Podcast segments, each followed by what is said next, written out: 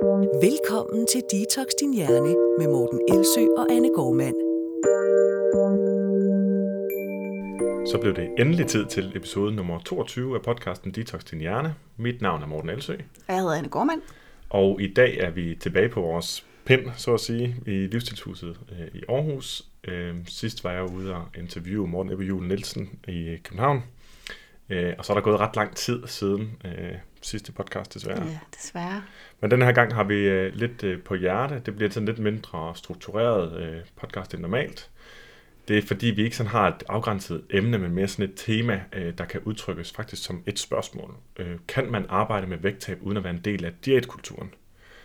Og diætkulturen har Morten Svane og jeg talt lidt om i vores podcast, Slut med Forbudt, men det er også noget, vi har været lidt inde på øh, rundt om sådan lidt ja, rundt omkring emnet her i vores podcast. Ja. Øh, diætkulturen værende øh, den idé om, at man kan løse alle problemer gennem kost, at øh, det er den enkeltes eget ansvar og egen skyld, hvis man har problemer og skal løse dem. Øh, at øh, alle bør stræbe efter at have den en perfekt sund fysik på en eller anden måde, og at det er et ansvar, man har over for samfundet at være sund, hvad end det betyder. Det er sådan det, der ligger sådan overordnet set deri. Ja. Og så selvfølgelig aktivt den der konstante søgen efter en diæt som løsning på ens problemer, uanset om det er noget øh, vægt- eller kostrelateret generelt, eller også alle mulige andre problemer. Og nu er det bare et spørgsmål, der er dukket op ret øh, ofte her på det sidste. Både sådan med, jeg havde en klient, der spurgte en dag sagde, jamen, er det okay, at jeg gerne vil tabe mig? For jeg har jo godt forstået den her tendens med, at man skal lære at elske sig selv, og man skal synes, man er god nok, som man er. Så altså, er det helt forkert, at jeg ikke føler, at jeg kan det, og at jeg, altså må jeg så ikke tabe mig de der par kilo, jeg har behov for. Og det er ikke den eneste gang, det spørgsmål er dukket op. Det er også dukket op på uddannelsen for nylig, hvor folk øhm, har behov for at vide, når de skal ud og arbejde med vægttab. Jamen, er jeg så en del af problemet, hvis jeg rent faktisk hjælper folk med at tabe mig? Eller kan jeg godt være med til at afstigmatisere overvægt og samtidig hjælpe den enkelte med vægttabsstrategier? Ja, fordi det er så det, der er det underliggende spørgsmål her, det er jo, bidrager man automatisk til stigmatisering af overvægtige, hvis man gerne vil bekæmpe fedmeepidemien? Tænker jeg så sådan helt overordnet, fordi jeg også forsøger at arbejde lidt mere med det på samfundsplan. Og så mere specifikt kan det også være, altså er det automatisk stigmatiserende at yde vægttabshjælp til enkelte individer? Fordi det er det, der lidt ligger i den, øh, hvad kan man sige, jeg ved ikke, om man skal kalde det modstand, øh, men det er det måske lidt ved at blive øh, som en konsekvens af, at, at den positive tendens, der har været mellem at fokusere meget mere på at øh, acceptere sin krop, øh, eventuelt som den er, men i hvert fald have et bedre forhold til sin krop, i stedet for konstant at ville ændre på den. Og det synes jeg jo i første øjekast lyder rigtig godt, men der er det jo så tit øh, på næsten alle punkter, eller på næsten alle områder af den her sådan, sundhedsdebat, der ender tingene med at blive for sort-hvide. Og jeg tror, det er det, vi er ude i her også. Det tror jeg nemlig også. At så må man slet ikke snakke om vægttab, man må slet ikke snakke om, at der kan være noget negativt ved at være overvægtig eller svær overvægtig, fordi nu skal det kun handle om kropsaccept. Det skal kun handle om, at man skal kunne øh, forlige sig med det, der er, og elske det, der er, i stedet for at prøve at ville ændre noget. Ja.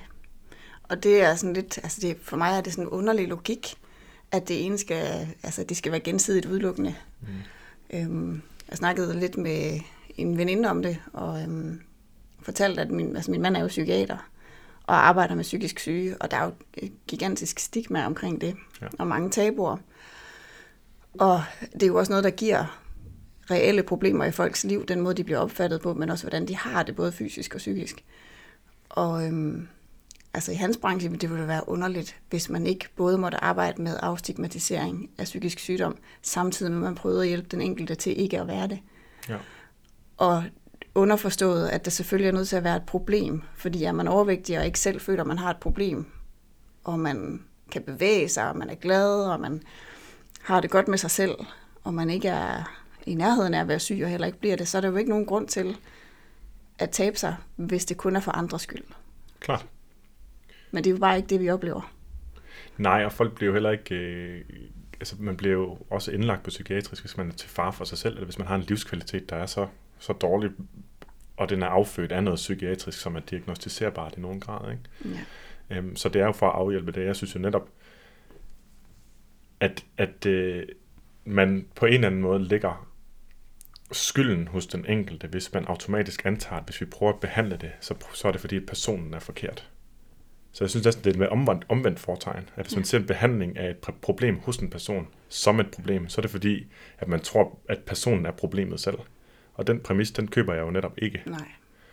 Øhm, så når vi kan separere en udfordring eller et problem hos en person fra personen selv, så mener jeg netop godt, at vi kan behandle problemet, uden at sige, at personen er et problem, eller at der er en udskamning i gang.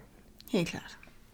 Der er så også en anden indvending i forhold til det her med at arbejde med vægttab, og det er, øhm, det er der flere bevægelser, der har været inde og, og tale om, både kropspositivisme og health at every size, og der er sådan den her tendens til, at, at man, man siger, man refererer til forskningen og siger, at det viser sig jo, at 95 procent af alle dem, der taber sig, øhm, tager på igen og tager mere på. Og når vi så alligevel ikke kan hjælpe, så er det bedre, at vi hjælper folk til at være sunde i en stor krop, og acceptere sig selv og elske sig selv. Hmm. Og øhm, der, der har bare, jeg har lige siden jeg hørte det, tænkt, at det var en underlig logik. Fordi, ja, vi snakkede lidt om det i går. Hmm. Du havde faktisk en god pointe. Ja, var det den omkring, øh, omkring øh, hudfarve? Ja, lige præcis. Ja, den er jo sådan lidt øh, sjov. Jeg synes, vi kan vende tilbage til det med, med Health at Every Size specifikt. Men, men der er nogen, som har kommet med et argument, der hedder, jamen, øhm, at stigmaet mod overvægtige og svært overvægtige er det samme som stigmaet mod øh, raceforskelle. Eller lad os bare sige det som det er i sin tid, eller generelt har det jo været folk, som har en anden hudfarve eller mørkere hudfarve end den lyse hudfarve, som øh, europæer, europæet har, eller hvad man nu kalder det. Ikke? Mm. Øhm, og der er så sagt, at det er det samme, så, så derfor så vil det, man vil, man vil ikke sige, at det er deres skyld, eller de skal ændre deres hudfarve.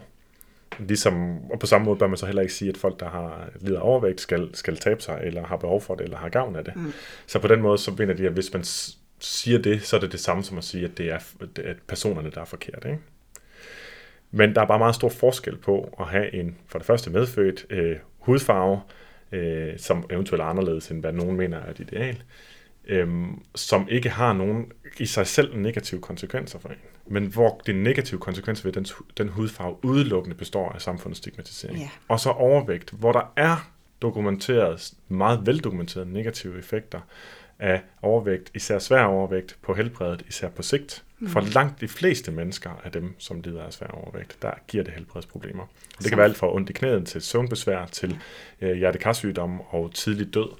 Øhm, og selvfølgelig diabetes og stakåndethed og generelt besvær med livet, og så derudover selvfølgelig også det ekstra element, der er, at man øh, måske har svært ved at finde den kæreste, man har, man har lyst til, på grund af udse- effekten på udseendet.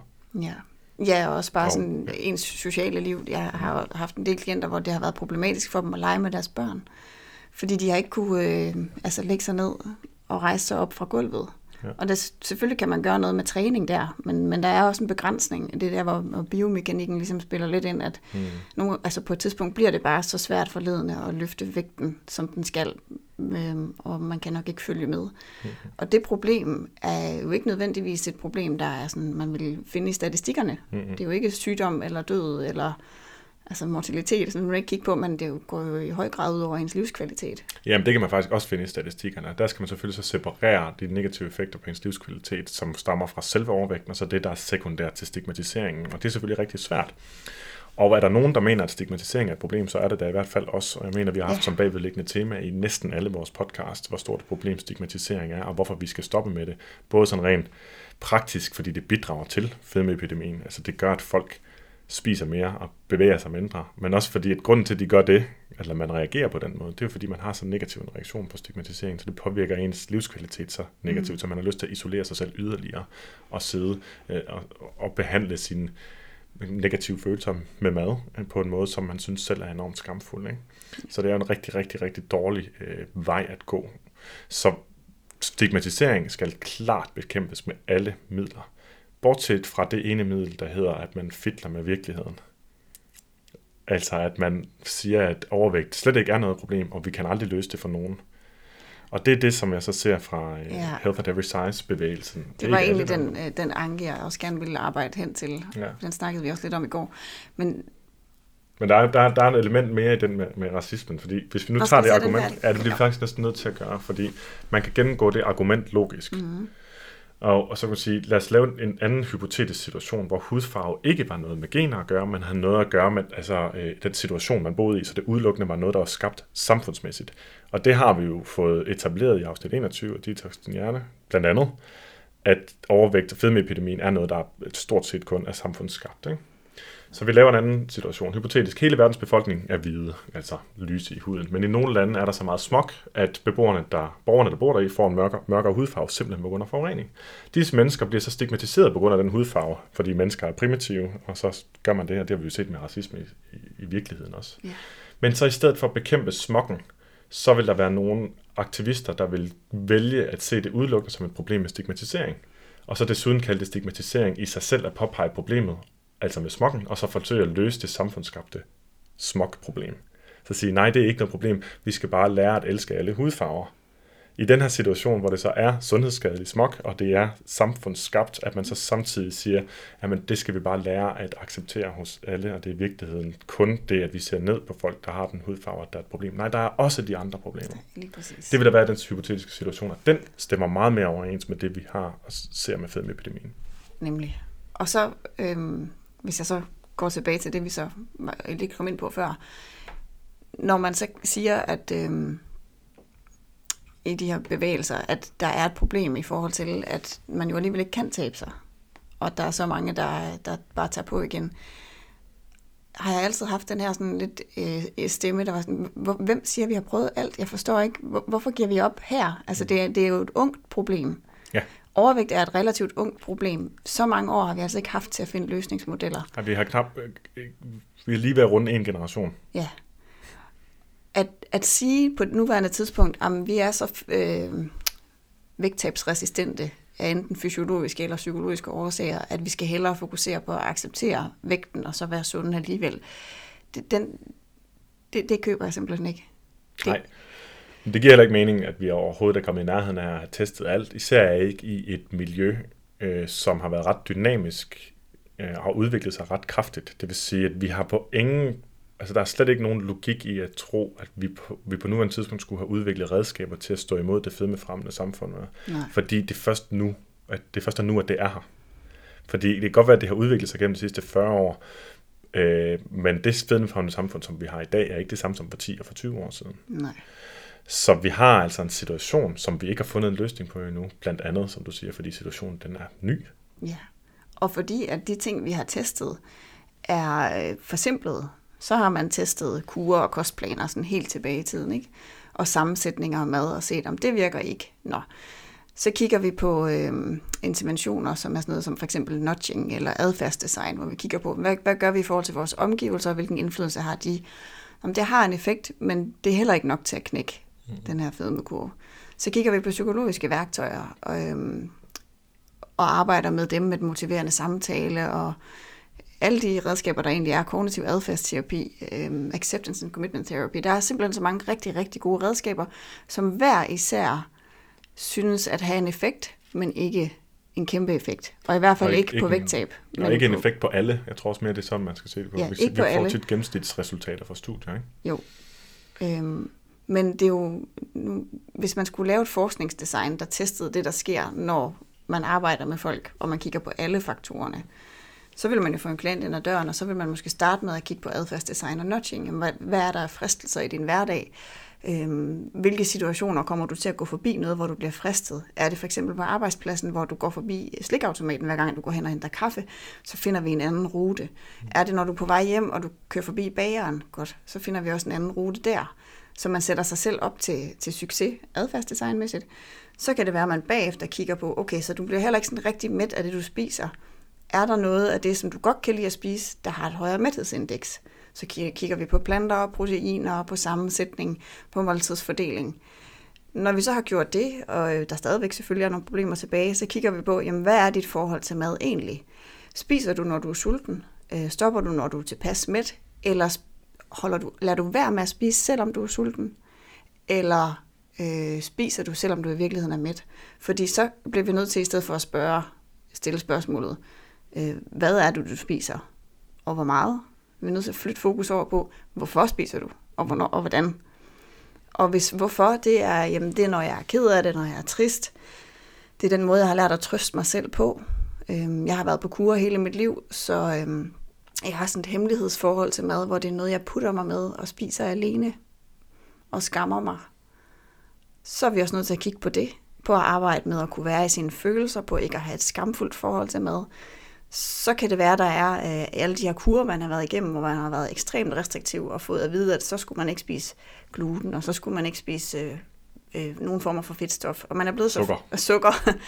Og man er blevet så forvirret, at man også har den her øh, trigger-effekt i maden, at hver gang man spiser noget, der er på ens forbudtliste, så ender man med at overspise det, fordi man får den her fiasko-følelse af, at nu kan det også være lige meget. Så er man også nødt til at arbejde med det. Og det kan blive ved og blive ved. Og det er en, det kan, for nogen kan det være en overlang proces, mm. men det kan lykkes. Men det kan du jo ikke lave et forskningsdesign, der tester. Nej. om det virker. Det er jo fysisk umuligt. Nej, altså så, så det, man skal lave, man kan ikke lave et forskningsdesign, der tester det hele. Det er helt rigtigt. Og det er i hvert fald ikke lavet. Men man burde nok gå mere i retning af at teste øh, metoder, som er mere klientcentreret. Så i stedet for at sige, at vi tester den her metode på 100 mennesker, så siger nej, vi tester, at man er klientcentreret på 100 mennesker. Så siger, vi har de her 25 redskaber, og ud fra en screening-proces finder vi ud af, hvad for nogle redskaber, der sandsynligvis skal bruges til hvem. Men stadigvæk, Nå, det kunne du godt lide, den Ja. idé. men stadigvæk vil, så skal der så mange, flere hundrede med, men så vil det samtidig afhænge rigtig meget af behandleren, øhm, som vi også ved, og det er så noget, der kan forstyrre sådan nogle resultater, hvor tit så finder man ud af, at der er ingen effekt gennemsnitligt set, medmindre vi fjerner den ene behandler, der det gik rigtig dårligt for, eller hvad det nu kunne være. Ikke? Der er der Ja. for eksempel lavet et mindfulness-studie, øh, mindfulness-baseret terapi mod overspisning, hvor det så ud som om, der var nul effekt, men når man fjernede en behandler fra puljen, så at sige, så var der faktisk en fin effekt. Ja. Øhm, pointen er, at, at med det, vi sidder og taler om nu, er jo, at, jamen, at vi ikke har fundet en generisk one-size-fits-all løsning, der får en stor procentdel af dem, der går igennem det til at tabe sig og holde vægten, er ikke på nogen måde et bevis for, at der ikke findes interventioner til den enkelte, som medfører et vedvarende vægttab Nej. det er kun, øh, altså det, det, det, det er et udtryk måske for, at vi er gået forkert til værks, at vi mangler øh, de redskaber, der skal til, at de ikke er udviklet endnu, fordi området det er ungt. Det er absolut ikke et tegn på, at vi skal give op. Mm. Men når man sætter den dårlige vægttabsstatistik sammen med øh, ideen om, at det er stigmatiserende overhovedet at arbejde med overvægt, at man ikke kan arbejde med overvægt, altså med reduktion af overvægt, samtidig med, at man arbejder med kropsaccept, og når man synes, at kropsaccept er vigtigt, så begynder man at skabe det her spænd af det, jeg vil så kalde motiveret resonering, mm hvor man siger, jamen vi overdriver øh, effekterne, eller over, overdriver, eller underdriver, hvor, øh, hvor mange der får gavn af vægttabsinterventioner, øh, fordi der findes altså også forskellige tal. Og hvis man laver en god vægttabsintervention, så er det måske øh, 10 eller 15 procent eller 20 procent, som faktisk har vedvarende vægttab på den. Der findes mange forskellige studier på. Det man kan se, det er, at når man har ideen om, at det er forkert at gøre det, så vælger man de studier ud, der, eller de reviews ud, der finder den laveste gennemsnitseffekt. Ja. Og det er fuldstændig typisk for alle mulige andre biases, man kan have, hvor man har en forudindtaget holdning. Så finder man de studier, der bedst understøtter, og ignorerer dem, der dårligt understøtter ens pointe. Ja. Man øh, leder efter de studier, der viser, at jamen, hvis man er overvægtig som gammel, så har man faktisk øh, lavere dødelighed. Øhm, og, og ignorerer, at det måske bare er en fuldstændig normal anerkendt sandhed, i stedet for at, at sige, at altså på forskellige tidspunkter i livet er der forskellige BMI'er, der er forbundet med, lavest, med, med den laveste mortalitet eller dødelighed. Og så i stedet ekstrapolerer man og siger, jamen fordi at øh, normalvægt ikke engang er det sundeste, når man er 70, jamen så skal vi helt gå væk fra et normalvægtsbegreb. Altså der, der er sådan alle de klassiske logiske fejlslutninger med forhastede konklusioner og motiveret resonering i retning af, at det er et problem, som er et ikke-problem. Ja. Og der siger man så også, jamen, hvis, hvis der er nogen, der har en højere overlevelsesrate, hvis de har en BMI på 27 i en alder af 65 til 70, jamen så skal vi slet ikke se BMI som et problem. Og det, det, det, de to ting hænger, det er simpelthen, der er ingen logisk sammenhæng mellem de to ting. Nej. Og det er et sted, hvor jeg så skal også øh, lave en indrømmelse, at jeg har hældt meget mere til Health at Every Size øh, siden, øh, siden vi skrev Slut med Forbudt også. Ja. Og der har vi faktisk også citeret Linda Bacon, som hun ironisk nok hedder i øvrigt, Ja. øhm, som, som har lavet en del af det forskning, der, der bruges i den her Health at Every Size bevægelse, som betyder at sund ved enhver størrelse. Mm. Og der ligger der også lidt en løgn, fordi når man op til en vis grad af svær overvægt, altså runder man BMI 50, så er der ingen, praktisk talt ingen, der ikke har negative effekter ved det. Altså målbare negative metaboliske parametre, som det hedder, eller hvad man kan kalde sådan risikomarkører for livsstilssygdom, og så reelle livsstilssygdomme også. Ikke? Helt klart. Der er selvfølgelig også, altså, der er selvfølgelig også en anden nuance i det, i forhold til det her, om man skal lade være med at, at overhovedet fokusere på vægttab. Og, og det er jo, at der er også nogen, for hvem det måske er så umuligt at tabe sig, fordi de måske har en spiseforstyrrelse, der blusser op hver eneste gang, de gør et forsøg på det. Øhm, eller fordi der måske er så mange andre ting i livet, der driller. Det kan være medicinering, for eksempel i psykiatrien er der rigtig meget medicin, som har en tendens til at øge vægten, og det er ekstremt svært at tabe sig. Ja. Hvor man ikke nødvendigvis skal give op, men hvor det godt, hvor det godt kan give mening at sige, lige i det her tilfælde, øhm, er det nok så umuligt at holde en lav kropsvægt, at vi hellere skal fokusere på at få så meget ud af dit liv, som du har nu, og øhm, sætte pris på, hvem du er, og bruge din krop til det, den kan, og så slut fred med, hvad end det nu måtte være. Altså en form for accept, øhm, mm-hmm. og så udelukkende arbejde med det. Men det er bare lidt den, den logik med, at hvis nogen ikke kan, så skal vi alle sammen, så er der ingen, der må få lov at tabe sig. Øh, det, det, det er sådan lidt ligesom den der logik med, at, at øh, jamen, hvis der er nogen, der ikke kan tåle mælk, så er der heller ingen andre, der må drikke det. Eller hvis, der, hvis nødder er dårlige for nogen, så er det nok, fordi de er dårlige for alle. Altså, det, ja. det er sådan lidt en underlig... Jamen det er det, fordi vi, vi, vi tror, at vi begge to kan skrive under på, vi har rigeligt med erfaringer med mennesker, hvis øh, spiseproblemer i den grad trigges af øh, lysten til, øh, eller lysten til vægttab eller en søgen efter en kur, hvor vi simpelthen bliver nødt til at kaste øh, det der vægttabsmål over skulderen, om ikke andet Ja. så i hvert fald for en stund, og den stund kan godt være adskillige år, Ja. fordi det i sig selv simpelthen bare trigger over indtagelse af mad, ikke? på den ene eller den anden måde. Ja. Men det er bare ikke alle. Og det er nok i virkeligheden overhovedet ikke flertallet. Men hvis man arbejder inden for det her område, eller det her hjørne, mm. så vil man, og det sker for os alle sammen, det er sådan en bias, vi alle sammen har, at vi har sådan en, øhm, det, det område, man arbejder inden for, det kommer man til at øh, opfatte som værende noget, der fylder det hele. Ja. Så hvis man arbejder med de psykologiske, øh, mentale årsager til overindtagelse, mm. så vil man tro, at al overindtagelse af mad er fuldstændig psykisk betinget. Ikke? Ja. Selvom vi ved, at mennesker bare sådan helt generelt spiser meget mere på grund af tilgængelighed, for eksempel. Ikke? Ja. Og der behøver ikke være mere bag det. Men os, og herunder os to, der arbejder meget med det psykologiske, vi vil have meget tendens til at tro, at alle har en what the hell effekt. Ja. Altså at spiser, når man fortsætter med at spise op, når man først tænker, man er faldet i, og mm. den er stor.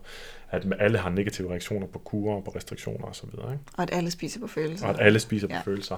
Og at vi slet ikke kan arbejde med det, det, det sådan konkrete mål, jeg vil gerne tabe mig.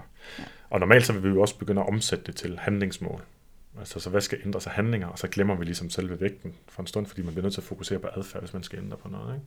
Men det er bare forkert at tænke, jamen fordi vi ser det hele tiden, så er det billedet for alt, hvad der sker. Ja. Og den, der skal man ligesom fange sig selv i det blind spot og sige, hov, der er også masser af mennesker, for hvem det virker. Der findes mange mennesker, for hvem det virker til kalorier. Ja. Det er jo sådan en indsigt, jeg måtte få, efter jeg følger en del dygtige personlige trænere. Jeg kan se, at der er altså nogen, der trives med det. Og så er der nogen, der nu ved sådan sidde nu og tænker, til kalorier sidder jeg og anbefaler det. Nej, det gør jeg ikke. Men jeg sidder og anbefaler enhver løsning, der for den enkelte virker til at reducere negative tanker om mad og krop. Ja, og det, øh, jeg har lige talt om det på overspisningsmodulet, fordi vi snakkede i starten om det her med, jamen, hvad er formålet med overhovedet at arbejde med det? Øhm, og så havde jeg skrevet et slide, hvor der stod, at det her med at have et naturligt forhold til mad, det er det folk de tit kommer ind ad døren og siger, at det er det, de gerne vil. Åh, jeg vil bare gerne have et afslappet forhold til mad, eller et naturligt forhold til mad. Og det er for det første fuldstændig udefinerbart. Hvad, hvad i alverden er det? Øhm, Altså det skal oversættes. det skal oversættes. Hvad betyder det? Og så begynder folk netop også at tale om det her, som for eksempel intuitiv spisning eller andre sådan mindful spisning. De her, sådan, hvis jeg bare kunne hele tiden være i kontakt med, hvad jeg har behov for, og aldrig skulle tænke over det, og bare spise, når jeg var sulten, og så var det ligesom det. Øhm, det er bare nærmest umuligt i- i den verden, vi lever i. Vi, indimellem er vi altså nødt til at have nogle strategier, hvor vi hjælper os selv lidt på vej. Og så findes der mennesker, som er totalt fedmeresistente, Ja. som man kan bruge som rollemodeller ud i, hvad, hvad, hvordan ser det ud, når man spiser intuitivt, siger sådan en situationstegn. Men det betyder ikke, at man bare kan kopiere det en til en, fordi mennesker er forskellige. Og hvis man tror, at intuitiv spisning øh, bare er løsningen for alle, Altså, at vi bare vi skal prøve at oversætte det mere konkret. Lad os sige, at man tror, at hvis alle blot spiste efter deres sult og mæthed, så vil der ingen overvægt være. Så jeg sige, det er simpelthen lodret forkert. Ja. Og det negligerer, eller ignorerer, eller hvad man nu kan kalde det, det faktum, at, at øh, overvægt og fedmeepidemien er meget, meget velforklaret udelukkende gennem over tilgængelighed af mad. Mm. Det vil sige nærmest uden alle de psykologiske faktorer, vi beskæftiger os med til daglig, så kan vi se, jamen hvis helt normalt, et normalt udsnit af mennesker bliver sat ind i et fedmefremmed samfund, det har man jo set, når asiater flytter til USA for eksempel, Ja. jamen så tager de på. Det er ikke på grund af, at de får en ny række psykiske problemer. Nej, der er bare meget mad. Der er bare meget mad. Og, og det, det minder mig om, at et naturligt forhold til mad, jamen hvis vi så skulle tage naturligt som værende det evolutionært betinget, mm. så er det ekstremt naturligt for mennesker at overindtage energitætte, hypervelsmagende fødevarer. Ja. Fordi vi er evolutionært tiltrukket af ting, der smager meget sødt, og meget fedt, og meget salt, og meget umamisk. Ja. øhm, fordi så får vi de næringsstoffer, vi vil have, og at når det er der, så kan vi indtage rigtig, rigtig store mængder af det, også i fravær af sult. Og det giver god mening, at vi har udviklet det, men det vil altså sige et naturligt forhold til mad, hvis man spiser, som man er naturligt betinget til, i et fedmefremmende samfund, jamen så bliver man øh, tungere og tungere og kommer til at lide af svær overvægt. Ja. Og derfor så snakker vi om, øh, i stedet for at have fokus på det her naturlige forhold til mad, så finde nogle andre ord at sætte på. Øhm, og i Acceptance and Commitment Therapy, der arbejder man med noget, der hedder psykologisk fleksibilitet, som er den her evne til at, hvad skal man sige, kunne navigere udenom sine impulser. Altså at kunne se sig selv lidt udefra og kunne styre imod noget, der er værdifuldt for en, og ikke nødvendigvis det, man bare lige har lyst til. Men det her begreb, psykologisk fleksibilitet, øh, synes jeg egentlig også passer rigtig godt ind i, i det her med et forhold til mad. Fordi hvis man nu tænker på et fleksibelt forhold til mad, i stedet for et naturligt forhold til mad, så vil det jo se sådan ud, at man har udviklet sig til pas mange gode strategier, som fungerer i ens liv, at, øh, at man kan være fleksibel omkring det. Altså at man for eksempel den ene dag kan være, at jeg spiser bare lige præcis efter min sult og mæthed, jeg mærker min krop, jeg ærer min sult, og så den næste dag, hvor man øh, måske faktisk er lidt ked af det, og har behov for noget trøst, så kan man måske vælge at sige, at nu spiser jeg bevidst på følelser, fordi jeg ved, det hjælper. Og jeg giver mig selv fuldstændig lov til det. Jeg nyder det, og jeg tænker tilbage på det som noget, der virkelig var lækkert og rart, og det hjalp. Og så kommer jeg videre. Så accepterer jeg, at det var det, jeg havde behov for, så kommer jeg videre. Og så den næste dag, der kan det være, at man vælger at sige, at i dag, der ved jeg, at jeg skal til noget i aften. Det kunne måske være smart lige at tælle kalorier her fra morgenen af, og så lige være sikker på, at jeg ikke får for meget. Øhm, sådan så jeg har et større rådrum i aften. Ja, eller noget, som er mindre, øh, mindre over i tælle-tendens. Øh, men det, jeg synes, det er fint at have den med, men også, det kan også bare være sådan at sige, at i dag, der ved jeg, at hvis jeg spiser havgryn til morgen, og en stor lækker salat øh, til frokost, jamen, så får jeg halvt, halvt så mange kalorier, som jeg plejer, men jeg synes stadig, det er rart, at det glæder mig at have spist noget frist og noget mættende, øh, på den Ja. måde, inden jeg skulle ud og have noget fed mad i aften. Hvor man jo så også bruger sin bevidsthed om kalorier, ja. og at der er noget, der er mere kalorieholdigt Ja, end andet, præcis. og holder igen. Der er det bare blevet oversat lidt. Ja, og så kan det også være, at man siger en dag, jamen øh, normalt så bevæger jeg mig kun, fordi jeg synes, at det gør mig glad. Men i dag så vil jeg simpelthen lige vælge at løbe en ekstra tur, fordi at i aften skal vi ud og have øh, hvidvin og tapas. Mm. Ret mange af de ting falder ikke ind under for eksempel kategorien intuitiv spisning. Og hvis man brugte den som sådan en form for religion, så ville der være nogle af strategierne, hvor man ville forbyde sig selv at bruge dem. Mm. Og det er der, hvor det bliver rigidt. Ja. Det er der, hvor man tager noget, som egentlig er godt på papiret, øhm, hvor man kunne hente rigtig mange gode adfærdsstrategier at bruge, og gøre det så ufleksibelt, at man kan komme til at gøre det forkert, og derfor ikke bruge nogle strategier, som også ville virke, og som også ville være fine at bruge. Ja. Og det er måske sådan en generel, hvis jeg må indskyde Ja. ja. her, det er sådan måske sådan en generel lille advarsel til øh, både de sådan, sundhedsprofessionelle, der følger med, og også, øh, også dem, som følger med sådan lidt for deres egen skyld, så at sige. ikke? At lidt, sætte sådan, plante lidt et flag ved der, hvor man ser en tendens blive for meget, en, øh, det er den her vej, der er den eneste vej-agtig. Fordi så, så går det i retning af at blive det religiøse. Der er jo sådan i religionen, der er sådan, du må ikke have andre guder end mig. Ja. Det er sådan til de fleste, ikke? Jo. Øhm, og, og, og jeg kan huske det, dengang jeg skulle sådan etablere mig, der gik i gang med at blande mig i sundhedsdebatten, der var det jo stenalderkost, jeg synes var vildt interessant. Men jeg var heldigvis smart nok til ikke at sige, at jeg var stenalderkost Morten eller Paleo Elshø, eller hvad det skulle være. Ikke? Fordi så har man ligesom svært ved at forlade det igen, når det bliver en del af, af ens øh, identitet, eller en, en del af ens professionelle virke, eller defini- altså definitorisk for ens professionelle virke. Hedder det det? Kan vi i hvert fald godt kalde det. Det forstås. Øhm, således at man selv som behandler bliver rigid og siger, nej, det skal altid være i den her retning, og når jeg skal arbejde med klienter, så skal jeg udelukkende arbejde med, hen mod intuitiv spisning, og alle redskaber, der ikke er det, det må være hive i den forkerte retning. I stedet for at bestræbe sig på konstant at tænke, jamen hvad end der virker for den her person til at få reduceret negative tanker om mad og krop øh, signifikant, jamen det er redskaber, der er gode. Ja. Ja. Og det er den måde, vi vurderer, hvorvidt redskaberne er gode på, eller ej, i stedet for fra sådan en anden, øh, lidt mere sådan idealiseret øh, tilgang. Og for sundhedsprofessionelle, der kunne man måske se det lidt mere som sådan et patchwork-arbejde, hvor at man, for dem, der ikke ved, hvad patchwork er, så er det sådan, hvor man laver for eksempel store kvilte af, af alle mulige forskellige stykker tæppe. Og så bliver det, Kvilte? ja, sådan et, et, op. Sådan et, øh, et meget lækkert hyggetæppe, ah. Som er lavet ud af alle mulige andre stykker stof. Og så bliver det meget smukt, men det er lavet af alle mulige forskellige dele, der går op i en højere enhed. Mm. Øhm, og sådan tænker jeg det rigtig tit, i hvert fald når, man, når vi skal undervise på, øh, på vanegårdsuddannelsen, at det, som de skal have med, det er ikke en eller anden bestemt retning, de skal bruge. De skal have et værktøjsbælte, der er så stort øhm, inden for alt muligt. Mm. Psykologi, fysiologi, viden om ernæring, at når de sidder med en klient, så kan de tage øh, udgangspunkt i klienten, altså den her klientcentrerede samtale, og så kan de hive redskaber ind fra højre og venstre, og så sammensætte noget sammen med klienten i den her sammenskabende proces, Mm. som ender med at blive til noget, der er langtidsholdbart for den enkelte person.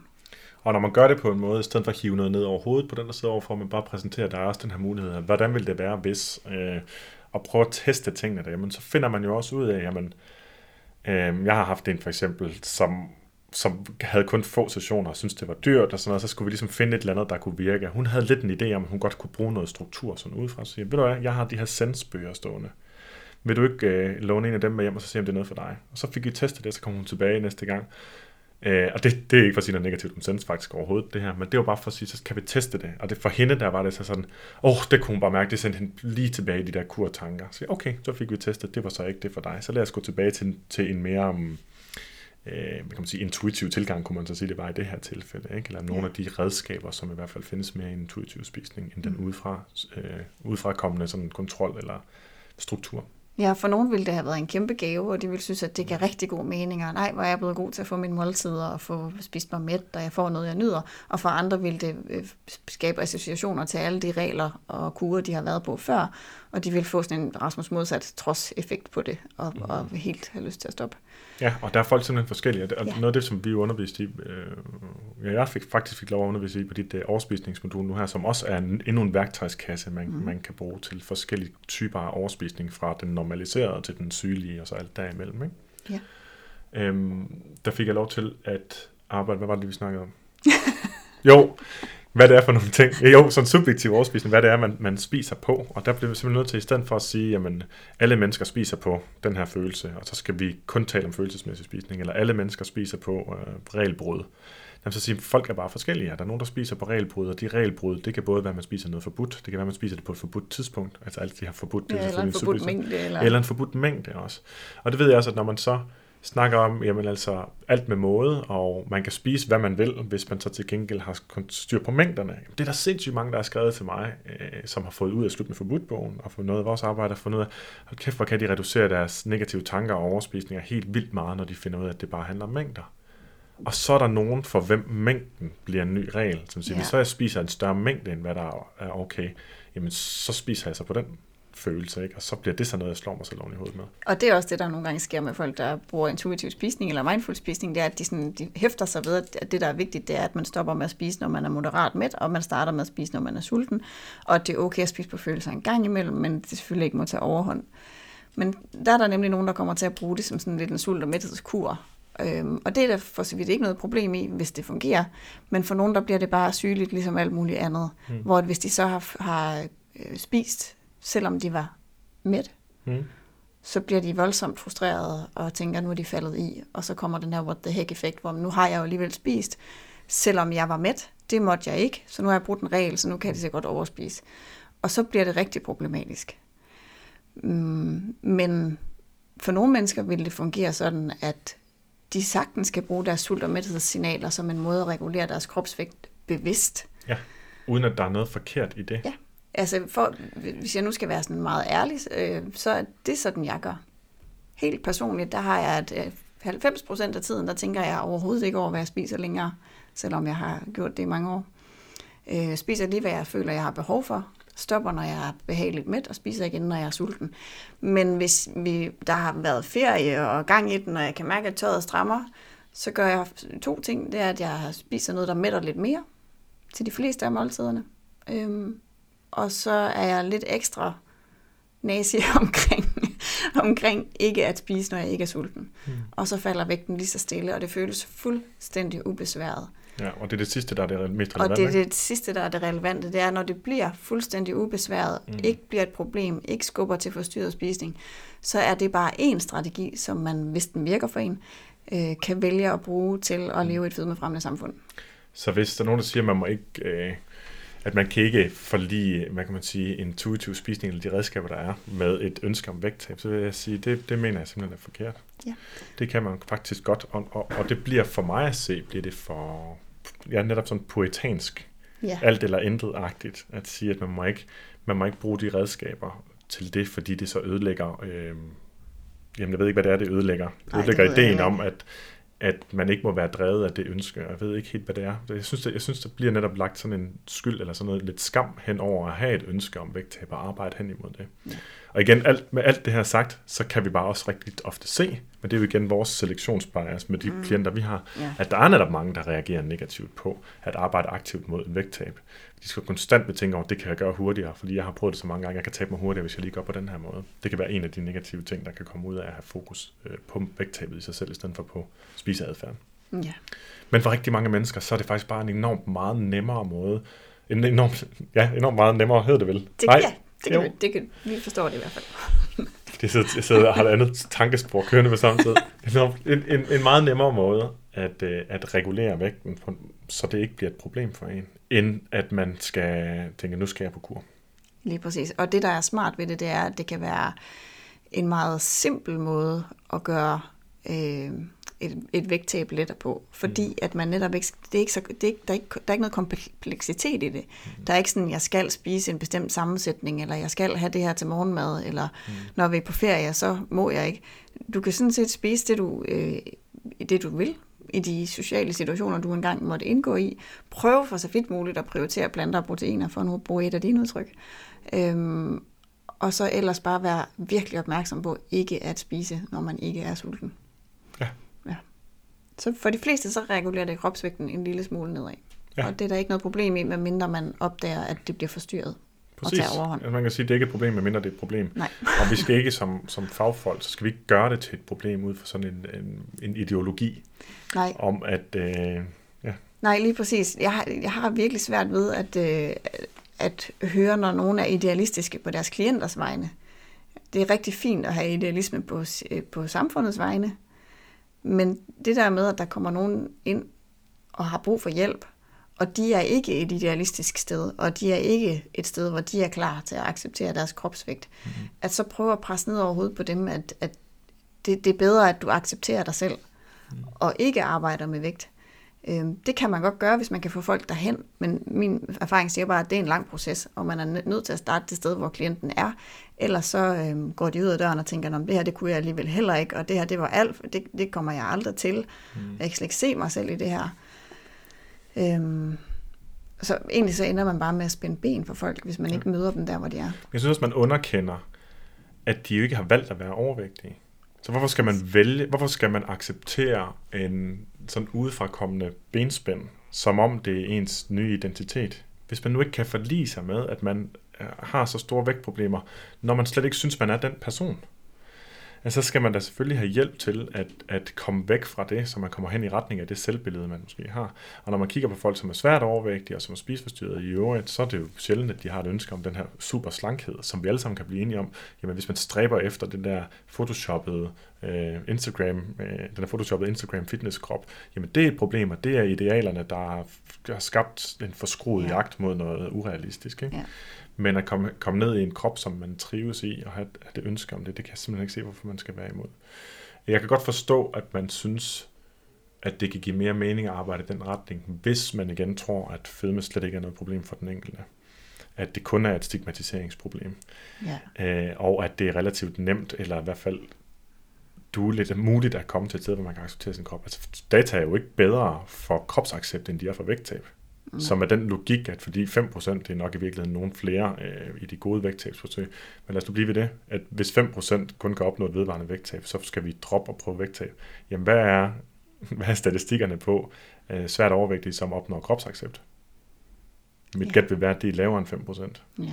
Men jeg har ikke set nogen tal på det. Så hvis vi nu siger, at det var 5% også, så vil den samme logik jo diktere, at så skulle vi også give afkald på kropsaccept. Ja, og i, og i virkeligheden skal man jo altid arbejde med begge dele, når man har en klient, ikke? Jamen, det er jo de Man falske dikotomier, der dukker op igen, ikke? Altså enten, enten eller tankegang. Ja. Altså, jeg havde en øh, ny klient for nylig, som sagde, at hun havde forstået det der med, at hun gerne, altså det var meningen, man skulle acceptere sin egen vægt, men hun gik i en klasse nu på universitetet, hvor at, øh, de alle sammen var mega slanke, og dem, der sådan ligesom øh, var populære, og dem, som havde mange dates og kærester osv., det var dem, hun ligesom øh, gerne ville identificere sig med. Og så sagde hun sådan, jeg kan da godt prøve at arbejde med kropsaccept, men, det, men, det, men den måde, jeg bliver behandlet på, på baggrund af, hvordan jeg ser ud, ændrer sig jo ikke ved, at jeg accepterer mig selv. Mm. Så det vil jeg gerne, og jeg vil, og jeg vil selvfølgelig også gerne, at øh, altså, jeg kan godt forstå, at det ikke giver mening, fordi jeg synes også, at det er vigtigt, at vi har et øh, kropsbillede, der er diverst. Altså, at der, at der er mange skønhedsidealer. Ja, eller at mange måske kan ikke går passe så meget op i kroppens udseende. Men hvad skal man sige til sådan en klient? Man kan jo ikke sige, jamen vi skal i hvert fald ikke arbejde med et vægttab, øh, fordi det er de andre, der er galt på den. Ja, men, og det er så det, der er galt her, ikke? Det er fordi, for at den sætning, den giver mening, så har man fuldstændig igen underkendt, at folk er blevet overvægtige mod deres vilje, på grund af et vanvittigt hurtigt udviklet fedmefremmende miljø, øh, fyldt med øh, fristelser og ekstremt høj tilgængelighed af kalorier til energi, og hvad hedder det, hypervelsmagende mad, ikke? Øhm, og det er jo det, der er problemet, og derfor så giver det også super god mening at, at hjælpe folk med redskaber til at sige, okay, så hvordan står man imod det? Fordi det er klart, at dem er vi ikke født med, de redskaber, dem har vi ikke udviklet. Der har ikke været noget evolutionær selektion i retning mod at kunne stå imod det fedmefremmende samfund, når det har udviklet sig på under en generation. Ikke? Mm.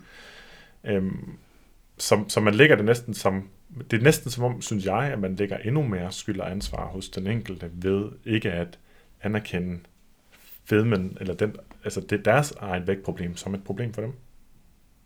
Præcis. Jeg, jeg sidder faktisk med en klient lige nu, der var blevet øh, afvist af en behandler, fordi at hun øh, sagde, at hun arbejdede kun med intuitiv spisning, og øh, så derfor så kunne hun desværre ikke hjælpe hende, når hun ikke var klar til det. Og det, er selvfølgelig, det må man selvfølgelig gerne, hvis man, Klart. hvis man har valgt at sige, jamen det her det er den, det er den niche, jeg vil arbejde med, og jeg, vil, jeg, jeg har ikke lyst til at arbejde med andre strategier. Det, det er selvfølgelig fair nok.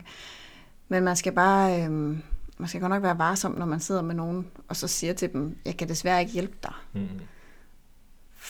Fordi hende, der kom til mig, var i hvert fald ulykkelig Ja. over at være blevet afvist. Fordi hun tog det som sådan et, jeg er uden for rækkevidde. Så er der virkelig ingen, der kan hjælpe mig. Øhm, hvor det i virkeligheden bare var hendes øh, såkaldte behandlers, øhm, skal man sige, idealisme, som hun prøvede på at trække ned over hovedet på hende og sagde, vi kan ikke arbejde med din vægt Mm. på noget tidspunkt. Det kommer vi aldrig til. Nej, det er ærgerligt, fordi selvom der er, er de nuancer, der har ført dig til, det har jo faktisk været viden om, at nogle gange så er det kontraindikeret, som man kan kalde det, mm. ikke? at arbejde med vægttab eller vægttabsønsker. Det er det for eksempel i forbindelse med BD-behandling. Yes. Men det betyder ikke, at det altid er det. Nej. Og det betyder heller ikke, at det for evigt vil være det for den person. Så det jeg gør, når jeg har klienter som det, så vil jeg endda sige, at vi kan godt arbejde med vægttab, når vi er nået hertil i din proces. Yes. Som siger, når du har, øh, ikke har haft nogen overspisninger og opkastninger i et halvt år, så lover jeg dig, så kan vi begynde at tale lige så stille om, om vægttab, og så gør vi det enormt fint følende. Sige, hvad sker der, når vi begynder at tale om det her? Hvordan påvirker det din spiseadfærd videre, ikke? Ja, der er også nogen, som har behov for at gå igennem sådan et eller andet lidt mere strikst kurforløb, og hvor de så normalt ville komme til at tage på igen bagefter, fordi det er det, der, der er mønstret. Øhm, så kan man arbejde med at blive bedre til at mærke sin krop, øh, mærke sine sultermæthedssignaler og arbejde med ikke at spise på følelser, eller i hvert fald at gøre det effektivt, når man endelig gør det, så man ikke falder helt i. Alle de her strategier kan man for så vidt godt arbejde med bagefter et vægttab, og så dermed undgå, at man har øh, vækststigningen igen. Og det er der jo også nogen, der vælger. Og det ville man ikke være fri til, hvis man skulle falde ind under den her idealisme. Nej. præcis. Så, så det er der også en, en, en anden sådan logisk slutning, og det synes jeg også, vi skal... Altså, det, det forsøger vi jo sådan ud over, at der selvfølgelig både er lige nogle følelser og nogle anekdoter og sådan noget med i vores podcast, så prøver vi også ligesom at være så rimelig øh, stringente i vores logik. Og jeg mener, at det giver logisk mening, at jo flere, jo større en palette af redskaber, man har, jo flere menneskers problemer vil man kunne løse, fordi er der en ting, vi har fundet ud af, både erfaringsmæssigt og i den videnskabelige litteratur, så er det, at folk er vidt, vidt, vidt forskellige. Mm. Øhm, derudover så ved vi også, at det er rigtig mange delelementer, der udgør det fedmefremmende samfund. Derfor så har folk også brug for ret mange specifikke øh, afgrænsede redskaber. Det er ikke sådan, ligesom nødvendigvis kan passe ind under et en, øh, en paraply. Og når vi som professionelle forsøger at få noget til at passe ind under en paraply, jamen, så bliver vi nødt til at fordreje det. Så bliver vi nødt til at forvrænge det eller skære noget fra, som ikke lige passer derinde i. Og det vil jeg også igen sige til dem, der sidder derude og skal arbejde med det her professionelt bagefter. Pas nu på med at blive investeret i en kostfilosofi, for det er ekstremt afgrænsende og rigidt, for nu at vende tilbage til det, i stedet for den ja. fleksible. Ikke? Man må, synes jeg jo som professionel, aldrig blive for investeret i den kostfilosofi. Det vi jo til enhver tid egentlig skal have for øje, det er, hvordan kan vi hjælpe flest mulige mennesker mest muligt. Og mest muligt er altså også vigtigt at have med, fordi det er langt fra alle, der nogensinde får hvis der nærmest overhovedet nogensinde er nogen, der får et 100% perfekt, naturligt, intuitivt forhold til mad. Nej, men hvis vi i stedet kigger på noget, der er lidt mere målbart, hvor stor en procentdel af dine daglige tanker er, udgør sig negative tanker om mad og krop. Jamen hvis det nu er 90, og du efter et halvt år, så er det 50, mm. så har vi gjort noget virkelig, virkelig godt, også selvom vi ikke kommer videre derfra. Ikke? Mm.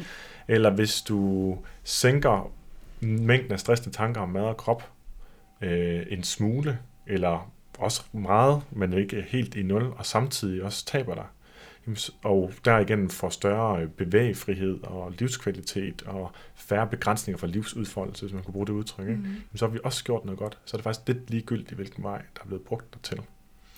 Øhm, ja.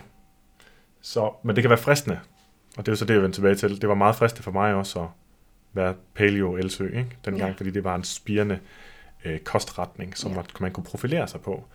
Øh, og det kan man så sige lige nu, der kan både Haze, Health at Every Size og intuitiv spisning også være noget sådan nyt og spændende, noget man kan profilere sig på. Man skal bare vide, at, at det er en kortsigtet strategi, fordi man på et tidspunkt vil sidde med den store byrde, at man enten skal give afkald på noget af den, fordi det viser sig, at der er ting, som det, det giver nogle begrænsninger, der er skidt for en selv og ens klienter, eller at man bliver, øh, øh, bliver nødt til at blive i den. Altså at man enten ikke, man, hvis man tager redskaber ind udefra, så kommer man til at korrumpere det, så det kan man ikke, så man bliver nødt til at blive i den og, og gøre ting, som ikke virker godt nok, kan man sige. Ja. I stedet for at kunne lære nyt og udvikle sig erfaringsmæssigt i den retning, som, som erfaringen bringer ind. Ikke? Mm. Ja. Ja. Øhm, jeg tænker det i forhold til overvægt, det er sådan lidt, det kunne være en hel episode i sig selv, men som jeg sagde, så havde jeg rykket en lille smule, eller en del i forhold til, da vi skrev Støtten forbudt også, fordi jeg jo selv synes, at data pegede meget i retning af, at overvægt var, altså farne ved overvægt var meget kraftigt overvurderet, og at øh, de positive ting ved vægttab var også overvurderet. Og der det godt nok, har jeg godt nok fået modereret min holdning øh, en del i løbet af det sidste års tid, Vi har set de studier, der kom ud. Blandt andet en håndfuld studier i The Lancet, som er et velanset tidsskrift. Det betyder ikke, at alt der i er godt. Men der har været nogle kæmpe, kæmpe store studier. Dem tænker jeg lige at linke til, men bare ganske kort kan man se en, en flot, så at sige, statistisk set, et, øh, et dosis afhængig sammenhæng mellem overvægt, og det er helt ned fra BMI 24-25 og op efter øh, sammenhæng mellem det, og så tabte leveår og, øh, og sygelighed og dødelighed. Øhm, og den er simpelthen så tydelig en sammenhæng, selvom den er justeret for alle mulige andre faktorer. Mm. Så det er meget svært at fornægte, at, at overvægt medfører større risiko for livsstilssygdom og tidlig død. Ja.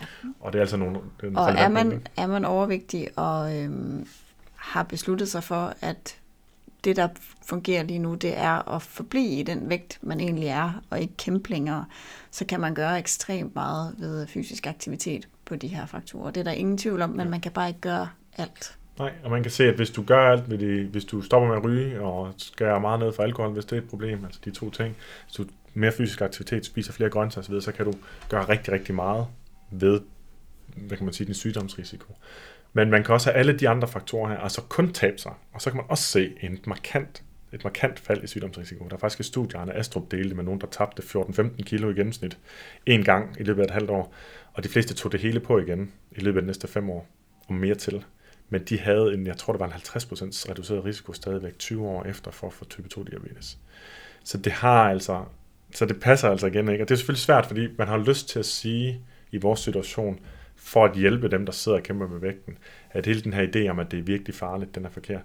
Og det er også kraftigt overdrevet. Der er mange, der tror, det er meget farligt at være almindeligt overvægtig, og svært overvægtig, end, end, end det er at ryge. Det er det bare overhovedet ikke. Overhovedet. Rygning og fysisk aktivitet og øh, alkohol, det, det medfører langt flere dødsfald, end overvægt gør. Yes. Men for den enkelte, der er overvægt stadigvæk en, en, en betragtelig risikofaktor, selvfølgelig mere jo højere man kommer op. Undervægt er også, men det behøver ikke være det ene eller det andet. Nej. øhm, yes. Så det synes jeg, det vi skulle have med os. Ja, og det vi jo også gør, når vi sådan negligerer eller ignorerer farerne ved svær overvægt, det er, at vi så stopper med at løse et problem, som i det her studie kan man se, at er man svært overvægtig, det hedder klasse 2 eller klasse 3 obes, mm-hmm. jamen så koster det et sted mellem 7 og 10 øh, leveår, eller hvad hedder det, sygdomsfri år. Og det er altså rigtig, rigtig, rigtig mange. Og det er gennemsnitligt set, så der er nogen for hvem det er flere. Ikke? Og derfor er vi nødt til at blive ved med at lede efter løsninger. Ja. Ja, og lede efter alle de facetter af løsninger, der skal til, for at vi kan hjælpe den enkelte. Ja, og øh, for at vi overhovedet kan komme dertil og fortsætte den retning, så bliver vi nødt til næsten at starte med anerkendelsen af, at fedme er ikke noget folk, de har valgt. Fedme, det er noget, som folk øh, får på baggrund af et vanvittigt fedmefremmende samfund. Og at den, vi skal pege fingre af, er ikke individer, men samfundet i sig selv. Og når vi kan så afstigmatisere overvægt på baggrund af at se det som noget, der er udenfor, så kan, vi også, så kan man også som overvægtig se sig mere som en del af et fællesskab, der siger, giver en fuckfinger til det fedmefremmende samfund, ja. tænker jeg.